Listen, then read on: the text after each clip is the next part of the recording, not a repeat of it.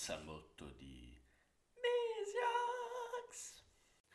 Benvenuti a tutti in una nuova puntata del salotto di Disiox. Oggi prima puntata con un ospite. Ciao Carlo, come stai? Ciao Francesco, tutto bene? Tutto bene, un po' stanco, ieri sono stato in scala, però dai.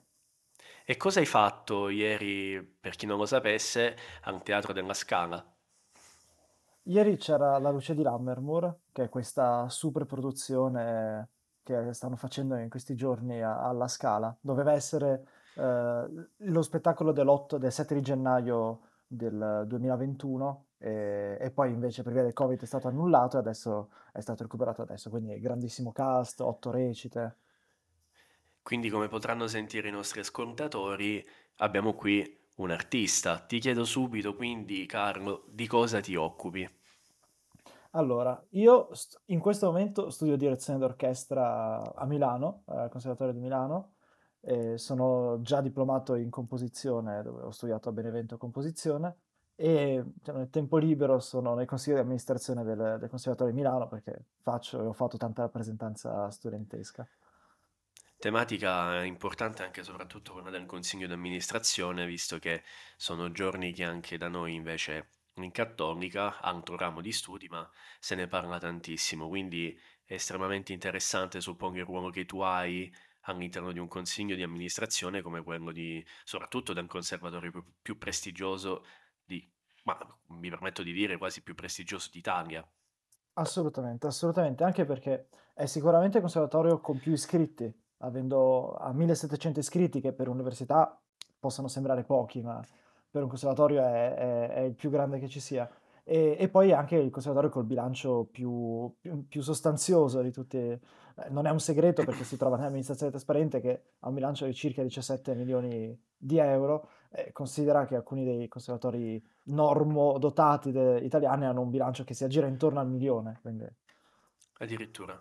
E quindi ti parlo, diciamo, scendo in un'altra dimensione, quella da artista ad artista, come ben sai, anch'io, diciamo, adesso mi diletto un po' di meno per il semplice fatto che non ho a disposizione un pianoforte, però diciamo che l'ospite della puntata sei tu, quindi oggi ci concentreremo su di te. Ne approfitto quindi subito per chiederti com'è nata la tua passione per la musica, ma soprattutto per la composizione e ti aggiungo qui una breve postilla. Spesso e volentieri al giorno d'oggi noi consideriamo grandi compositori ancora coloro che hanno scritto 200-300 anni fa ed oggi è estremamente complicato magari trovare un compositore che faccia rivivere quelle emozioni. Quindi una tua, una tua risposta è Beh, eh, benvenuto nel salotto di Disiox. Eh, è un domandone che si potrebbe smontare e, e- e illustrare in due ore, probabilmente. Eh, però partiamo dal lato mio biografico proprio più, più spicciolo. Io ho cominciato a studiare musica in maniera molto, molto tardiva, eh, perché non sono figlio d'arte. I miei genitori non sono musicisti, sono professionisti di tutt'altri campi, e né in famiglia c'è mai stato particolare attenzione dal punto di vista professionale verso la musica. Mia madre suonava un po' il pianoforte, però cioè, lo suonava lei, non io. E suon- suonicchiavo quando ero ragazzo, stiamo parlando di 12, 13, 14 anni, suonicchiavo un po' la chitarra come fanno tutti i ragazzini e il pianoforte, perché a un certo punto il pianoforte che era stato di mia madre ci arrivò in casa. E ebbi la fortuna di conoscere eh, un, un organista bravissimo che dirigeva il coro della parrocchia che frequentavo, che però in realtà era un organista spaziale, è andato a fare dei corsi eh, anche in Germania, a Friburgo, insomma, veramente un, un grandissimo professionista, che vedendo questa mia comunque passione per la musica, che si esprimeva nel suonare, nel tentare anche in maniera un po' istintiva di scrivere musica, mi disse, "Ma perché non provi a iscriverti in conservatorio? Tanta gente durante il liceo fa nuoto, tu potresti benissimo fare conservatorio, potresti fare i cosiddetti corsi preaccademici, che sono dei corsi, diciamo, preparatori rispetto poi al percorso accademico del- del- dello studio della musica. E allora io in maniera anche molto ingenua, in realtà, molto prendendola forse sotto, sotto gamba, mi iscrissi ai corsi preaccademici. Avevo eh, 15-16 anni, ero in terzo superiore e, quindi due o tre pomeriggi alla settimana frequentavo il, il conservatorio e di lì, insomma, poi tutto ha preso una piega che non mi sarei mai aspettato. Arrivato alla fine della... Io facevo liceo scientifico, arrivato alla, alla maturità ho cominciato a domandarmi cosa, cosa volessi fare della mia vita e, e la musica in realtà aveva preso gran parte, gran parte della- del mio tempo e, e i miei professori del liceo lo sanno bene. E, e quindi alla fine optai per scegliere questo, perché comunque il, il, il conservatorio, eh, il diploma accademico di primo e secondo livello, è totalmente equiparato a una laurea, quindi fino alle novità, eh, novità normative dell'anno scorso non ci si poteva iscrivere contemporaneamente alle, alle due cose, poi magari ne parleremo dopo. Riguardo Sì, invece tra... l'aspetto dei compositori, scusami, oh, No, ci mancherebbe, tra l'altro più che altro anche come aggiunta, piccola integrazione a quello che dici giustamente e soprattutto in maniera molto interessante, è che il passaggio tra il primo livello e quindi il secondo livello, che per chi è un neofita del linguaggio conservatoriale, eh, da intendersi ovviamente con riferimento all'istituzione del conservatorio, è che un primo livello sarebbe paragonabile a quella che oggi definiamo laurea triennale e il secondo esattamente. livello ad una laurea magistrale e che addirittura chi per esempio si laurea, per dire, in scienze politiche, in scienze della formazione, potrebbe andare a fare direttamente, a svolgere una laurea di secondo livello stando alla legge italiana attuale, ovviamente da integrare determinate conoscenze musicali con esami di, eh, di ammissione cosiddetti. Ti lascio continuare, No, Carlo. assolutamente, quello che dicevi è, è giustissimo, è, solo- è- è proprio come se uno si iscrivesse a un'altra facoltà, come se io volessi iscrivermi adesso al biennio di eh, scienze giu- giuridiche o qualcosa del genere, devo integrare con 60 crediti di materie per appunto giuridiche, allo stesso tempo uno può benissimo iscriversi avendo un qualsiasi triennio a un biennio, quindi a un diploma accademico di secondo livello di un conservatorio stante il fatto di avere delle conoscenze musicali tali che riesce a passare la missione. E invece riguardo, tornando alla- all'atto della composizione, no, questo forse eh, più che una domanda così è, è- è- potrebbe essere il tema di un libro o di una collana di libri, no? Cioè qual è il significato della, de- della composizione al giorno d'oggi? Perché fare il compositore? Perché voler dire qualcosa? Eh, beh, sicuramente innanzitutto è questo, cioè il compositore è qualcuno che vuole dire qualcosa e vuol dirlo, e vuol dirlo in musica eh, perché è la forma d'arte che più, che più gli affina. È la stessa cosa che uno potrebbe chiedere al pittore perché dipingi, Eh, perché, perché vuoi fare una parete particolarmente bella, no, perché voglio, voglio dire qualcosa. Il compositore moderno viene in linea generazionale direttamente da Mozart, da Beethoven, che hanno avuto degli allievi, che hanno avuto degli allievi e che sono arrivati fino a noi. Il grande problema, ovviamente, è che il grande pubblico conosce Mozart, Beethoven, Bach, Wagner o chi per esso e non conosce il compositore contemporaneo. Ma in realtà è un discorso molto ampio, anche molto complesso e sicuramente non risoluto, eh, che riguarda eh, l'arte contemporanea in toto. Cioè, in cui, c'è stato un momento all'inizio del Novecento in cui l'arte ha cominciato a andare su un binario e il pubblico su un altro binario. E quindi allo stesso modo in cui eh, l'uomo della strada ti dice ah, i tagli di Fontana eh, saprebbe farlo anche mio nipote con un coltellino svizzero in mano, allo stesso tempo l'uomo della strada ti dirà ah, la musica contemporanea, quella musica strana che si fa nei festival, potrebbe farlo anche sempre lo stesso figlio col coltellino svizzero, però battendo il coltellino svizzero suddetto su una pentola. Ecco, quindi, però in realtà l'idea estetica, l'idea di voler dare un messaggio, voler trasmettere qualcosa è la stessa.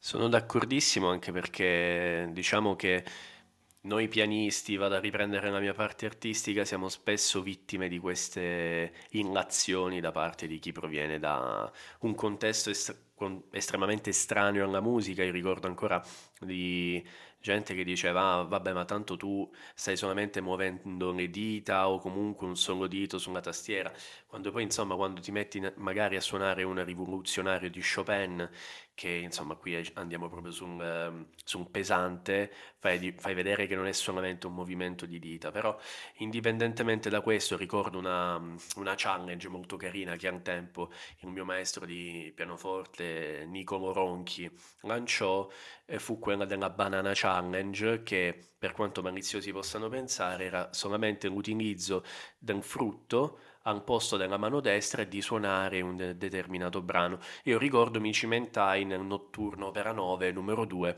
di Chopin e dovrei forse avere ancora qualche video. Però chiusa questa parentesi molto simpatica e anzi Carlo ti ringrazio per esserti aperto nel nostro salotto, soprattutto con diciamo il racconto interessante di come è nata la tua passione per la musica, ma soprattutto per il ruolo che secondo te ha la composizione. Però, se mi permetti, andrei un pochettino non tanto su un generico, però siccome tu hai detto anche nella tua esperienza, hai fatto molta rappresentanza, sei stato molto a contatto con gli studenti, fai parte di un consiglio di amministrazione, ciò significa che tu hai comunque un occhio sia sulle generazioni precedenti che sulle generazioni future credo. Quindi, quindi tu riesci a, diciamo, a captare sia quali sono le, eh, le intenzioni, i bisogni di una generazione precedente, quello che vuole dare, vuole lasciare, ma spesso e volentieri cozza questo, questi bisogni, queste, questi intenti diversi con le nuove generazioni. Per questo giungo, dopo tutto questo preambolo, alla domanda che è questa secondo me, l'ho notato anche con tanti miei amici e nostri amici che abbiamo in comune e che salutiamo, che siamo una generazione spesso e volentieri abituata alla velocità e alla pigrizia. Ma allo stesso tempo i ragazzi che oggi suonano devono essere ben consci di una cosa che comunque quando uno si approccia ad uno spartito, ad uno strumento stesso, non lo si impara dall'oggi al domani e né tantomeno si può essere in grado di essere fenomeni da baraccone o meglio ancora fenomeni da TikTok o Instagram della situazione solamente considerando quei 15, quei 20 secondi di bravura che sono totalmente diversi rispetto a un'ora di concerto eh, al, alla Royal Albert House di Londra, di andare a prendere eh, i vari eh, personaggi, i vari artisti che suonano in giro per il mondo e deliziano le persone. Quindi, secondo te ad oggi è cambiato qualcosa anche rispetto al tuo modo di vedere l'approccio del ragazzo? Allo strumento, soprattutto con le evoluzioni che ci sono nel corso degli anni, penso anche all'utilizzo sempre crescente della tecnologia, oppure c'è per chi ha ancora quell'amore innato, quella determinata volontà e quella determinata pazienza nell'aspettare l'obiettivo che è raggiungere quindi la cosiddetta perfezione degli artisti di un brano. Beh, allora, diciamo innanzitutto eh, fare musicista è difficile. Fare musicista è un sacrificio. È un sacrificio di tempo, è un sacrificio anche fisico e, e anche economico, perché no? Perché finché uno poi non ha una carriera avviata, sono più le spese che altro.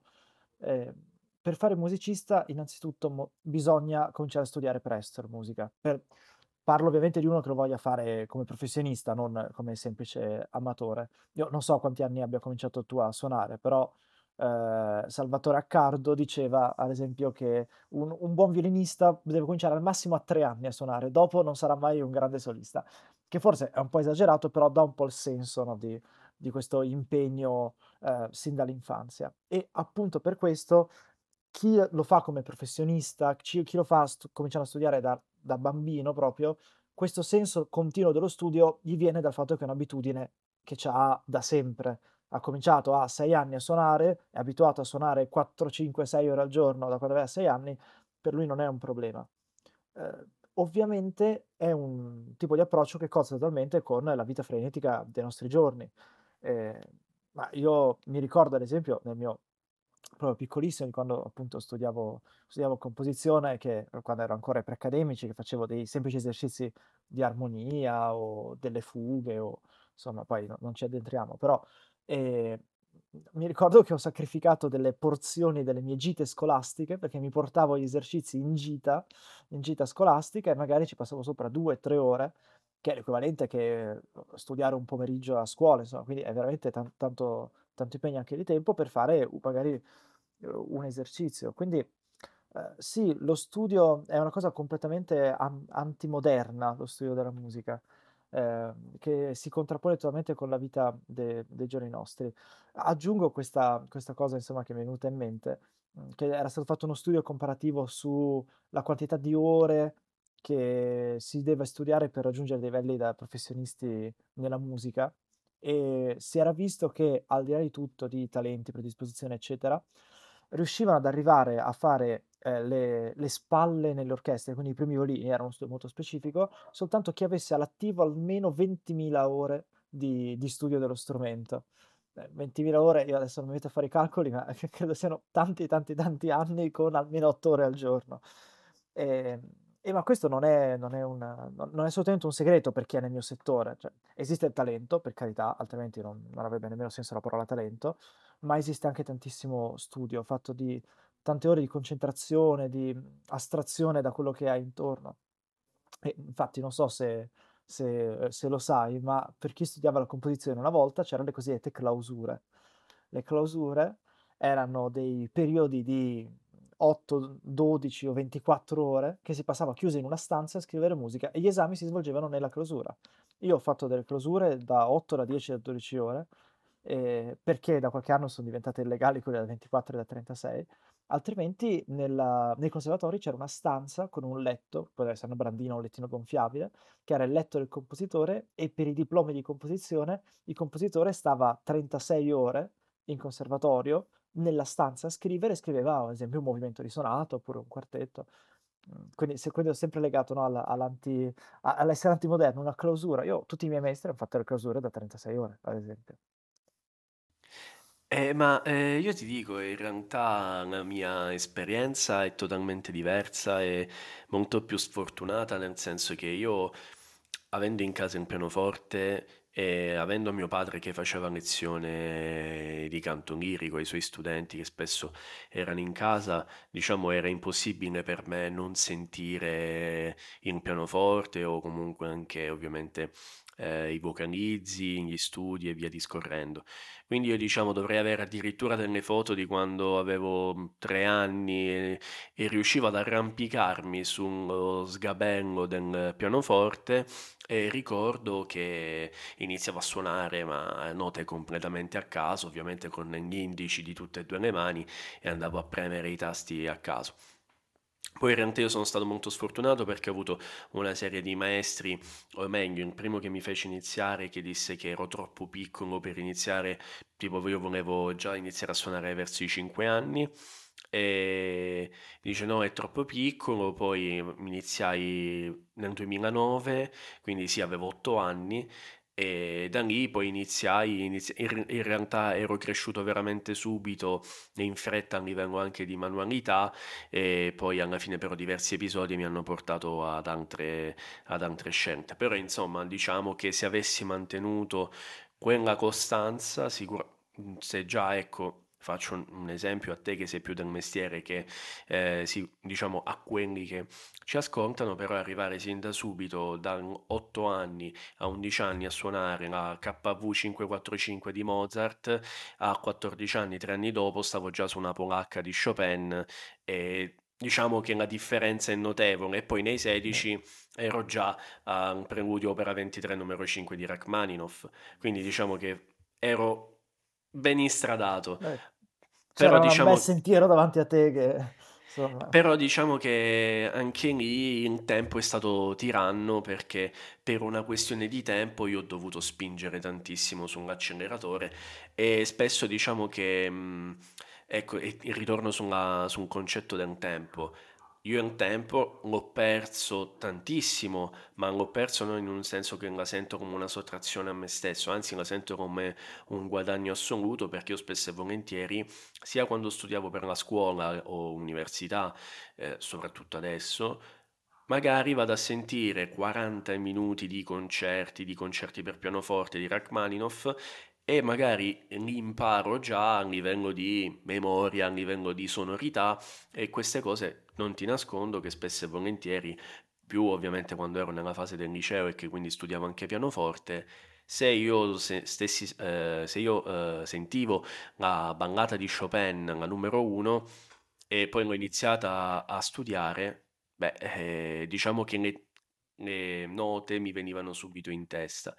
Il concetto del tempo è ovviamente estremamente importante perché al tempo stesso io mi sono ritrovato in una situazione in cui dovevo necessariamente accelerare e però anche come hai detto tu la clausura in realtà non la sapevo quella del, del compositore però del violinista anche mi sorprendo più che altro perché diciamo in una mia concezione credo che tempo e qualità spesso e volentieri siano due cose un po' lontane da loro, nel senso che sicuramente al musicista serve tanto tempo per mettersi in pratica e quindi far diventare un pezzo di qualità, però spesso e volentieri la differenza anche tra i vari artisti è come raggiungere risultati in una determinata differenza temporale, credo. Sì, assolutamente, però allo stesso tempo deve esserci una base tecnica non solida, ma di più, e quella si raggiunge solo col tempo. Cioè, non voglio improvvisarmi eh, neuro, neuroscienziato, quindi non...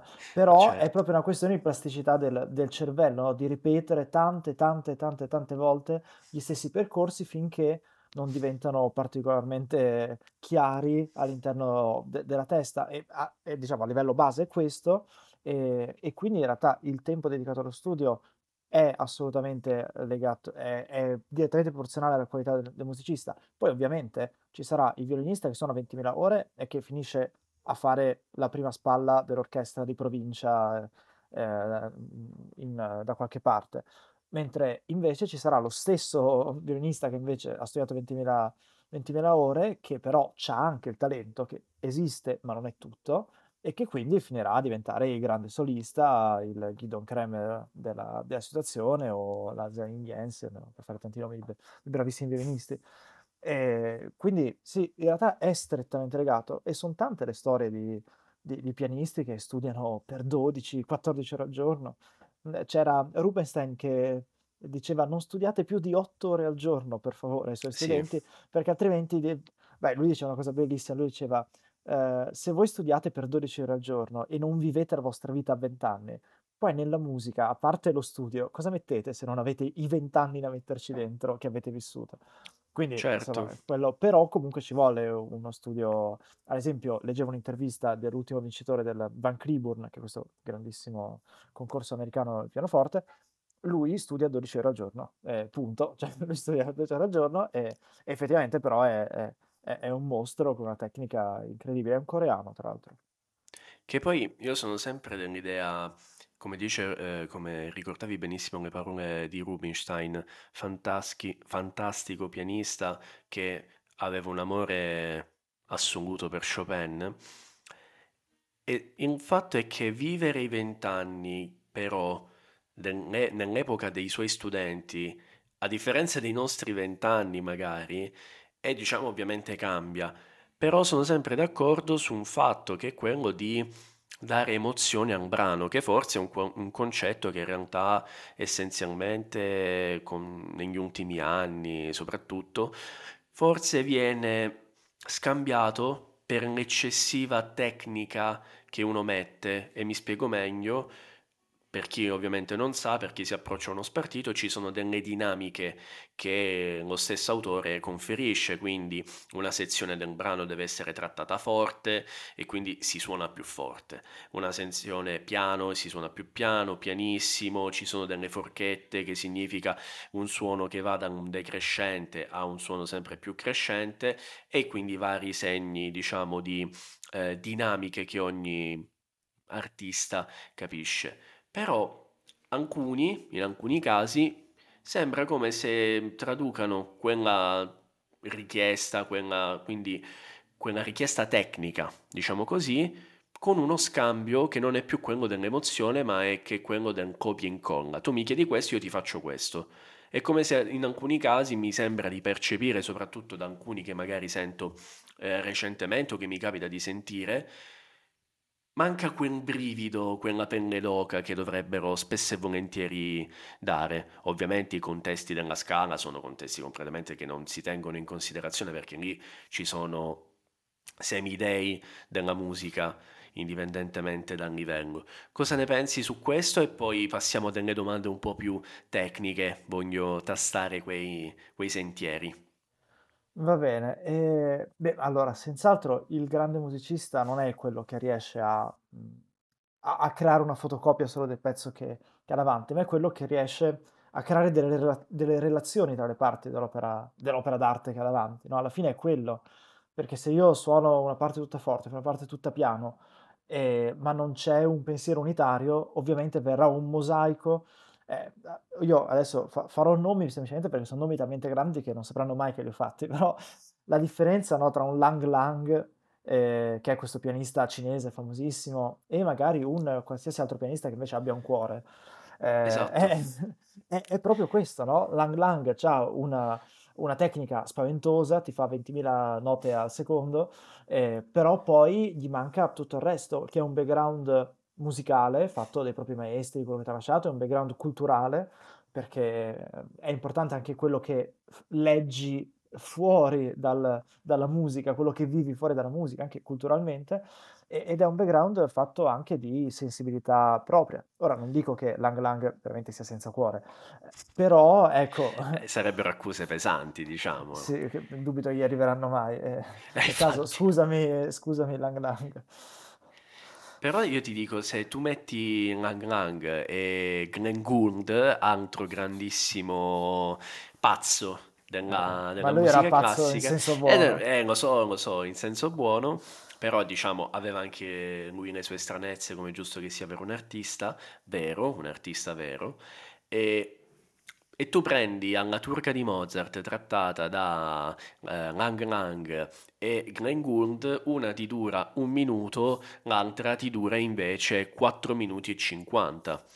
E, è, eppure è lo stesso brano, eppure è lo stesso brano a indicare come effettivamente la qualità del pensiero di tutti e due gli artisti e degli artisti in generale sia completamente diversa.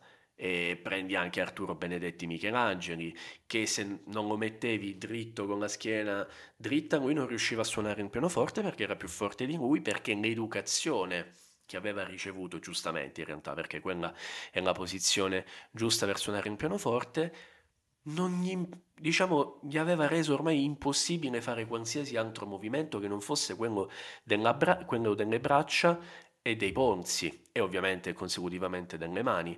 Però se vedi oggi i pianisti di oggi in generale, dico quelli che vanno più alla ribalta, tranne ormai i performer famosissimi affermati, quell'eccessiva smorfia, quell'eccessivo sentire il brano per far capire all'ascoltatore che stanno percependo il brano, ma che probabilmente anche nell'esecuzione non è tanto percettibile.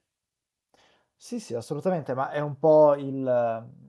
eh, tutti noi abbiamo i social, sfogliamo i social, no? E soprattutto per chi è musicista, capitare sul video che ha fatto tante visualizzazioni del adolescente o post-adolescente che suona il pianoforte, famiglie smorfie, e tutti che dicono, ah, che bravo, magnifico, quando poi...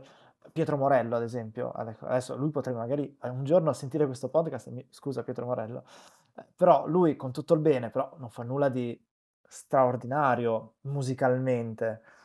Eh, quello che fa a livello proprio musicale lo potrebbe fare qualsiasi discreto studente di conservatorio, imitare i- i, eh, le canzoni famose, metterci sotto due accordi, però il modo in cui riesce a presentarlo ovviamente lo rende estremamente accattivante.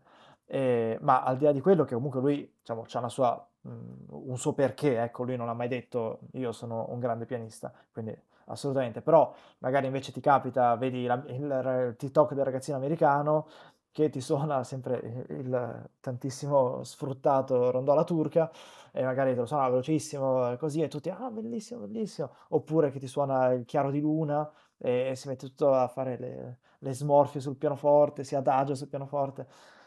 Mm, Ovviamente è solo una questione di... Ma perché? Perché il target non è il, il musi- non è il pubblico che sa, è il pubblico che non sa. Il fatto è quello, no?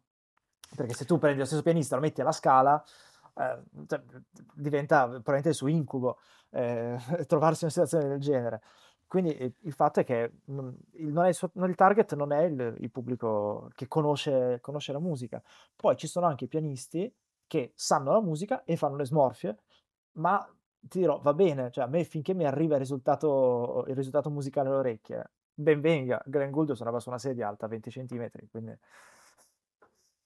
No, eh, sottoscrivo tutto quello che hai detto e adesso facciamo questo rapido cambio di sezione. Abbiamo parlato e ti ringrazio veramente per una chiacchierata che insomma è bellissima perché parlare di musica a questi livelli non è sempre facile, nonostante diciamo stiamo dicendo poco e niente in realtà rispetto a quanto probabilmente forse tu più di me potresti spingerti ancora di più. Però, ritornando al ruolo istituzionale che, che ricopri, non me ne volere, eh, Carlo, ma eh, se tu prendi ovviamente un conservatorio di Milano, ma e pensi anche ai tuoi amici, che sicuramente avrai conosciuto tante persone che appartengono anche a altre realtà del conservatorio, e io per dirti, avendo studiato comunque al Conservatorio di Taranto, quando provai comunque una missione a, a Milano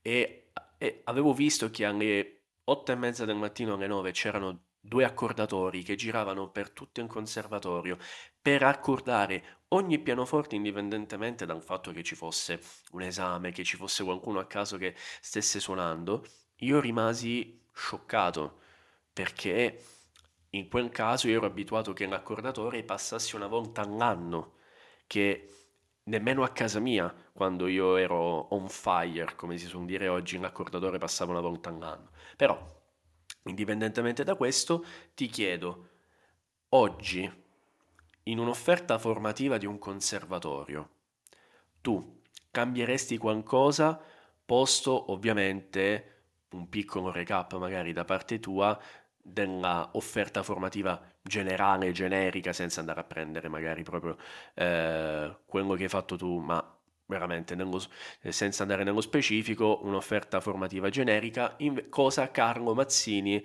aggiungerebbe in un'offerta formativa secondo lui? Ma guarda, è una domanda che mi fa particolarmente eh, piacere e sorridere, perché eh, a beneficio di, di chi ci ascolta, io eh, ho fatto anche tanta rappresentanza nazionale e quindi per due anni, dal 2019 al 2021, sono stato eh, presidente della Conferenza Nazionale degli Studenti del Conservatorio, che è un nome molto altisonante per dire che per due anni sono stato diciamo, il principale stakeholder studentesco dei, dei, conservatori nei confronti del Ministero, del legislatore, eccetera. Quindi sono temi che ho affrontato un po' in tutte le salse. E, in realtà ho cercato anche nel mio piccolo, insieme al mio direttivo, eccetera, di portare del cambiamento da questo punto di vista o magari di eh, affermare alcune cose che erano date un po', un po per scontate. E, ma forse è più chiaro adesso che farò un recap di come funziona, come funzionava e come funziona il conservatorio. Nell'immaginario collettivo il conservatorio è ancora rimasto quello, eh, quello vecchio, quello fino alla riforma del 99, i diplomi che duravano 10 anni, uno si diplomava in composizione, durava 10 anni su diploma, oppure in pianoforte, anche quello durava 10 anni, facevi pianoforte, solfeggio, storia della musica per qualche anno, armonia, qua, musica da camera, forse fine. E, e, diventavi un monaco che studiava solo il suo strumento e basta, e non sapevi nient'altro però, e quello era il grande problema, no? mentre nell'est d'Europa c'erano da tempo i dipartimenti di musica delle università, noi invece avevamo i conservatori che erano addirittura dei diplomi secondari, cioè son, ci sono tante persone che si sono diplomate in conservatorio senza avere altri diplomi, maturità scientifica o classica o quel che, che fosse. Da, a partire dal 99 invece c'è stata una, una grande riforma, la, la, legge 508 del 99, che è stata, era nell'alveo della riforma dell'università ben più grande ben più nota, e, ehm, cioè credo la 507, ma non vorrei dire sciocchezze, e, ehm, e che ha portato a livello universitario le, i conservatori. Per cui adesso i conservatori sono strutturati un po' come sono strutturate le università. Quindi abbiamo circa una decina, dozzina di discipline l'anno, ognuna con un numero di ore di crediti ovviamente eh, eh, legati l'uno all'altro. E la materia principale eh, prende più ore di tutti, parliamo di corsi magari di ah, 36 ore la materia principale, la, la prassi di strumento, poi dipende da conservatorio a conservatorio, c'è molta autonomia, comunque diciamo la prassi principale prende molte ore e molti crediti soprattutto, e poi hai tante materie secondarie, hai storia della musica tutti gli anni, hai armonia, materie di analisi, materie anche di storia del teatro, ad esempio, eh, le lingue, la lingua comunitaria che è obbligatoria. Quindi è strutturato esattamente come, come un'università della musica. L'unica cosa che cambia è il nome del, come dicevamo prima, il nome del, del, del titolo di studio. Che cosa cambierei? In realtà io cambierei poco, eh, ed è una, una risposta che non a tutti piace, perché io sono un grande fan della riforma, perché mh, i detrattori no, di questo nuovo sistema di conservatorio, che in realtà esiste da quasi 25 anni, dicono che una volta si riusciva a studiare musica, adesso invece non c'è tempo per studiare musica, devi fare tanti altri corsi e non hai il tempo. È vero, da un lato, però dall'altro adesso il musicista che esce dal conservatorio è più completo. È un musicista che conosce la storia della musica, che conosce l'estetica, che conosce la filosofia della musica, che conosce l'analisi. E consideriamo che non tutti quelli che escono dal conservatorio andranno a fare grandi concertisti, no? Noi avremo tante persone che andranno a fare gli insegnanti, i consulenti, i... oppure si useranno, integreranno la musica nel loro piano, nel loro curriculum totale. E quindi è giusto che abbiano anche, oltre a una conoscenza tecnica dello, dello strumento mh, molto profonda, e quella c'è, lo, c'è, anche lo studio a casa per fare quello, al di là dello studio in conservatorio, e uno si organizza e amen. Eh, però al di là di quello è giusto che abbia anche un bagaglio culturale musicale molto molto molto profondo, molto più di quello di, che fosse una volta, insomma, ecco. Quindi io cambierei molto poco, sicuramente magari eliminerei qualche materia veramente inutile mhmm, per cercare di ridurre il carico, no, per cercare di ridurre il carico di, di studio. E quello che farei, ad esempio, qua entriamo proprio nel tecnico, però quello che farei, ad esempio, è abbassare eh, la presenza obbligatoria che mentre l'università c'è autonomia per questo, in base alle varie università e ai regolamenti didattici, nei conservatori no, è stabilita per legge. Noi dobbiamo fare l'80% di presenza in tutti i corsi. Non si può fare da non frequentante, non si può nulla di tutto ciò, 80% di presenze, fine. Che ovviamente per delle discipline che richiedono un sacco di studio a casa, come quello dello strumento, può essere effettivamente molto, molto faticoso, eh, soprattutto quando magari si avvicinano gli esami, i saggi, i concerti e, e, e cose di questo genere. Quindi è più questo che farei, più che modificare proprio i piani di studio. Beh, diciamo che è estremamente interessante soprattutto nel momento in cui tu tieni in considerazione quelle materie come una storia della musica che, diciamo, vuoi o non vuoi, non necessita chissà quale grande spiegazione comunque da parte del docente. Adesso, indipendentemente, mi- non me ne vorranno tutti i docenti di storia della musica, però diciamo che nei- nella maggior parte dei casi i docenti magari si concentrano su determinate parti del programma rispetto a uno sviluppo completo di quelli che sono i vari manuali di storia della musica. Io, per esempio, utilizzavo in Surian eh, per... Il famosissimo ehm... Surian, pieno di errori. Vabbè, questo non lo diciamo. Pieno... No, beh, ormai l'abbiamo detto, no, no, Ormai l'abbiamo detto, però insomma, diciamo che è un libro eh, spasmodicamente pieno di narrazioni su narrazioni, su cambi di eh, varie tonalità, su un perché ne si cambiasse, diciamo quando sicuramente quello che poi interessava nel momento in cui si andava ad esporre ovviamente un programma di storia della musica era tutt'altro. Però chiudiamo questa puntata con una domanda ancora più complicata secondo me, Carlo. Di oggi okay. ti, ti ho sfiancato, lo so. Io qui parlo per esperienza personale e si pensa in generale alla frequentazione di un conservatorio o anche banalmente alla- allo studio di uno strumento, ma non uno studio da autodidatta, uno studio vero e proprio, quindi proprio frequentando un'istituzione che ti permetta di godere poi di un attestato che eh, abbia valore giuridico quindi proprio come in conservatorio, spesso e volentieri io nel corso sia del liceo ma anche all'inizio dell'università, quando dicevo, ah no, io studio pianoforte così, eh, suono il pianoforte, eh, mi piace, mi diverte. Ah, ma perché? Cosa, cosa potresti fare poi dopo con eh, la laurea in pianoforte, un diploma in pianoforte? Ho captato in realtà questo molto, di- molto prima eh, rispetto all'università perché fortunatamente nelle università si tende ad avere una, una mente un po' più aperta, mentre eh, nei contesti di scuole medie, di scuole superiori dove vuoi o non vuoi, indipendentemente che sei un appassionato o no, tutti i, i maschietti giocano a calcio, tutti i maschietti giocano a basket, a pallavolo, a questo e a quest'altro. Chi invece suona uno strumento viene visto come quello strano della famiglia, come il pazzo della situazione.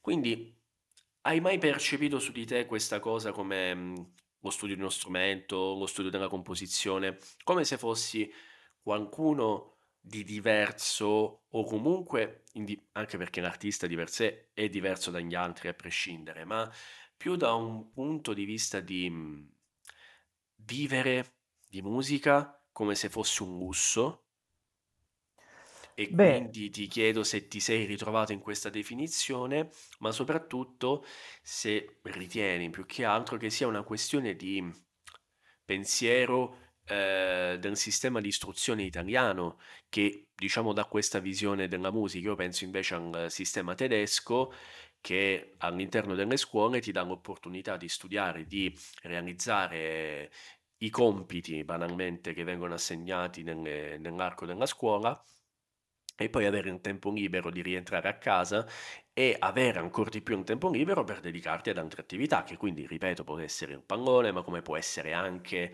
il pianoforte o uno strumento qualsiasi.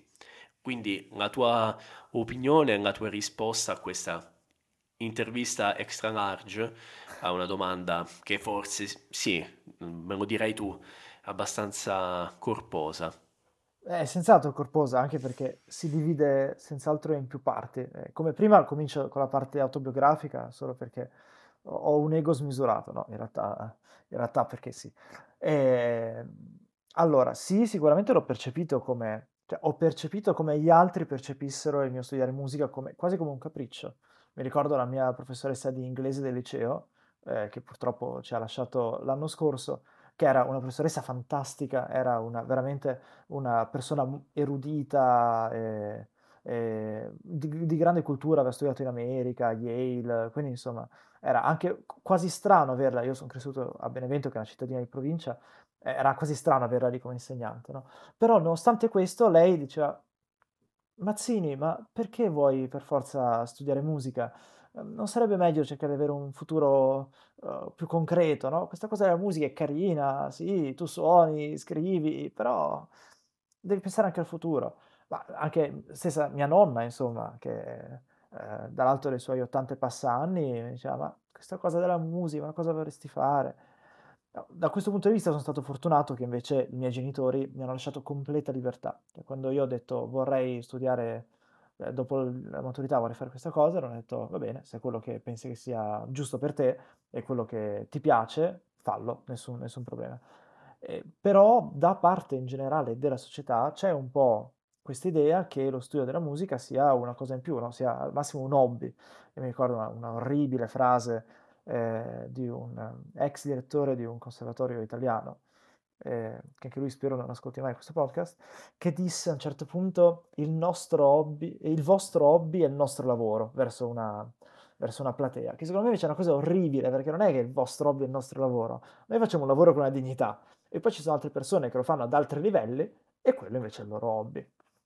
Quindi la strada è ancora lunga, ma è una cosa che nasce nelle istituzioni, io adesso non vorrei fare la, la- la storia della- delle riforme scolastiche italiane, anche perché ce n'è tipo una all'anno, però la riforma Gentile fu lei a non mettere la musica nel, nel liceo. Mise tutto tranne che la musica. Perché? Perché sì, perché era gentile, perché aveva una sua visione filosofica che non, non includeva, non includeva la musica. E da quel momento è stato impossibile inserire poi la musica successivamente. E sono passati eh, 80 anni.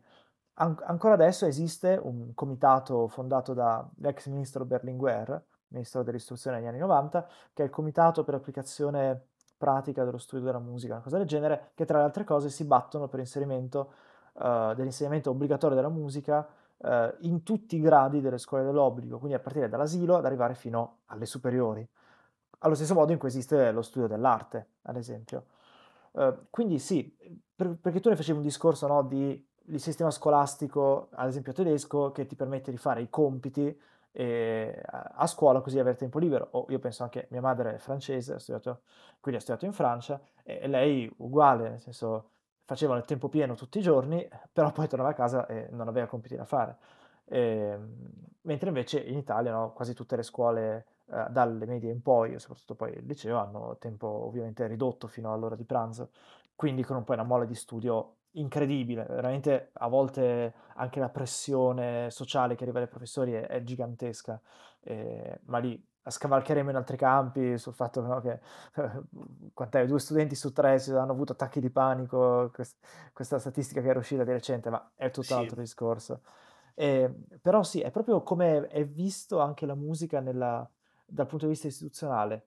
Eh, È, è questo, è un, però, però io sono fiducioso verso, verso il futuro, perché comunque tanto si sta facendo. Di recente, nella scorsa legislatura, ci sono state anche delle proposte di legge per inserire lo studio della musica in, eh, al, al liceo e nelle superiori in generale, al pari de- della storia dell'arte, cosa che non è detto che succederà, però è indicativo.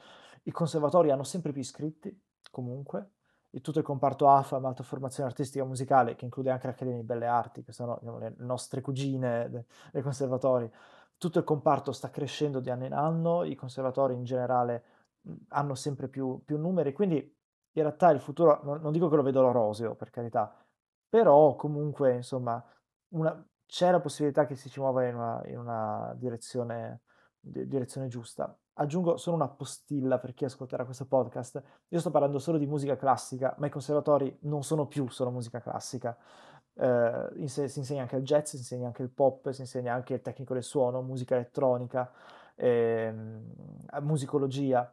Io parlo di musica classica principalmente perché il conservatorio è nato per quello, è, è un- una verità innegabile, e perché io faccio quello, cioè studio direzione d'orchestra e, e ho studiato composizione. Però il conservatorio è anche tanto altro e si può applicare su alcuni aspetti anche a queste altre, a queste altre discipline. Però è tanto più vero invece ovviamente per la musica classica o per come la chiamano eh, gli addetti ai lavori la musica colta, no? Perché la musica classica sarebbe solo quella del comparto, del, eh, del periodo storico classico. bene Carlo, allora io ti ringrazio a nome di quei pochi spettatori che ci saranno sicuramente, ma sono quei pochi spettatori che re- avranno resistito fino a questi pochi secondi che ci rimangono. No, scherzi a parte, veramente. Grazie mille per la chiacchierata, indipendentemente dalla parentesi del podcast, veramente una chiacchierata strainteressante e che lascia comunque scoprire a chi ci segue come il mondo della musica estremamente interessante, ma non è estremamente interessante vedere un ragazzo che suona un pianoforte, ma è interessante andare a scoprire cosa c'è dietro quel ragazzo e come mai e perché sa suonare e se sa suonare bene, soprattutto, che è la cosa più importante. Ma come dicevamo anche nel corso della, della puntata, un ragazzo che ci mette un cuore perché crede, indipendentemente da quelli che siano i suoi mezzi e dalla sua strada, perché io sono sempre dell'idea che comunque le passioni che raccogniamo noi in vita, alla fine un giorno passeranno anche a chi porterà tes- il nostro testimone, quindi sono tutto frutto che poi un giorno sarà raccolto da qualcun altro. Così come è stata la musica sempre, se penso per esempio a Bach, a Johann Sebastian, che il padre era meno suonato dell'epoca del figlio che aveva molto più risalto in Certo. figlio e invece 200 anni dopo il figlio è un signor nessuno e torniamo invece Vabbè, completamente calma, tutti calma, signor nessuno, il povero caro Philip Emanuel comunque, però vabbè, capisco certo. però sicuramente ricordiamo più Johann No, Sebastian ovviamente tutti per ricordiamo Johann Sebastian e d'altronde c'era, non mi ricordo quale, quale pianista che diceva i credenti hanno Dio e io ho Bach, quindi ecco. Eh, no- no- non mi sta venendo in mente, forse ce l'ho presente, ma vorrei evitare di fare gaff, quindi eh, farò questa obiezione di, di coscienza, ma fesseria a parte, ancora veramente un grande grazie Carlo e speriamo di riaverti presto, magari per continuare questa nostra chiacchierata di nuovo su questo canale. Grazie mille Carlo. Grazie a te, mi ha fatto davvero un estremo piacere partecipare e parlare di queste cose che sembrano un po' lontane, no, appartenenti a questo mondo elitario che è la musica. Io frequento spesso la Scala perché scrivo per la rivista della Scala e mi, mi rendo conto che c'è un po' di, di distanza a volte, però in realtà è un mondo molto vicino a noi, la musica è fatta di persone, di ragazzi, di, di- di emozioni, la musica classica ovviamente. Grazie Grazie ancora. ancora e buon proseguimento di ascolto su questi canali.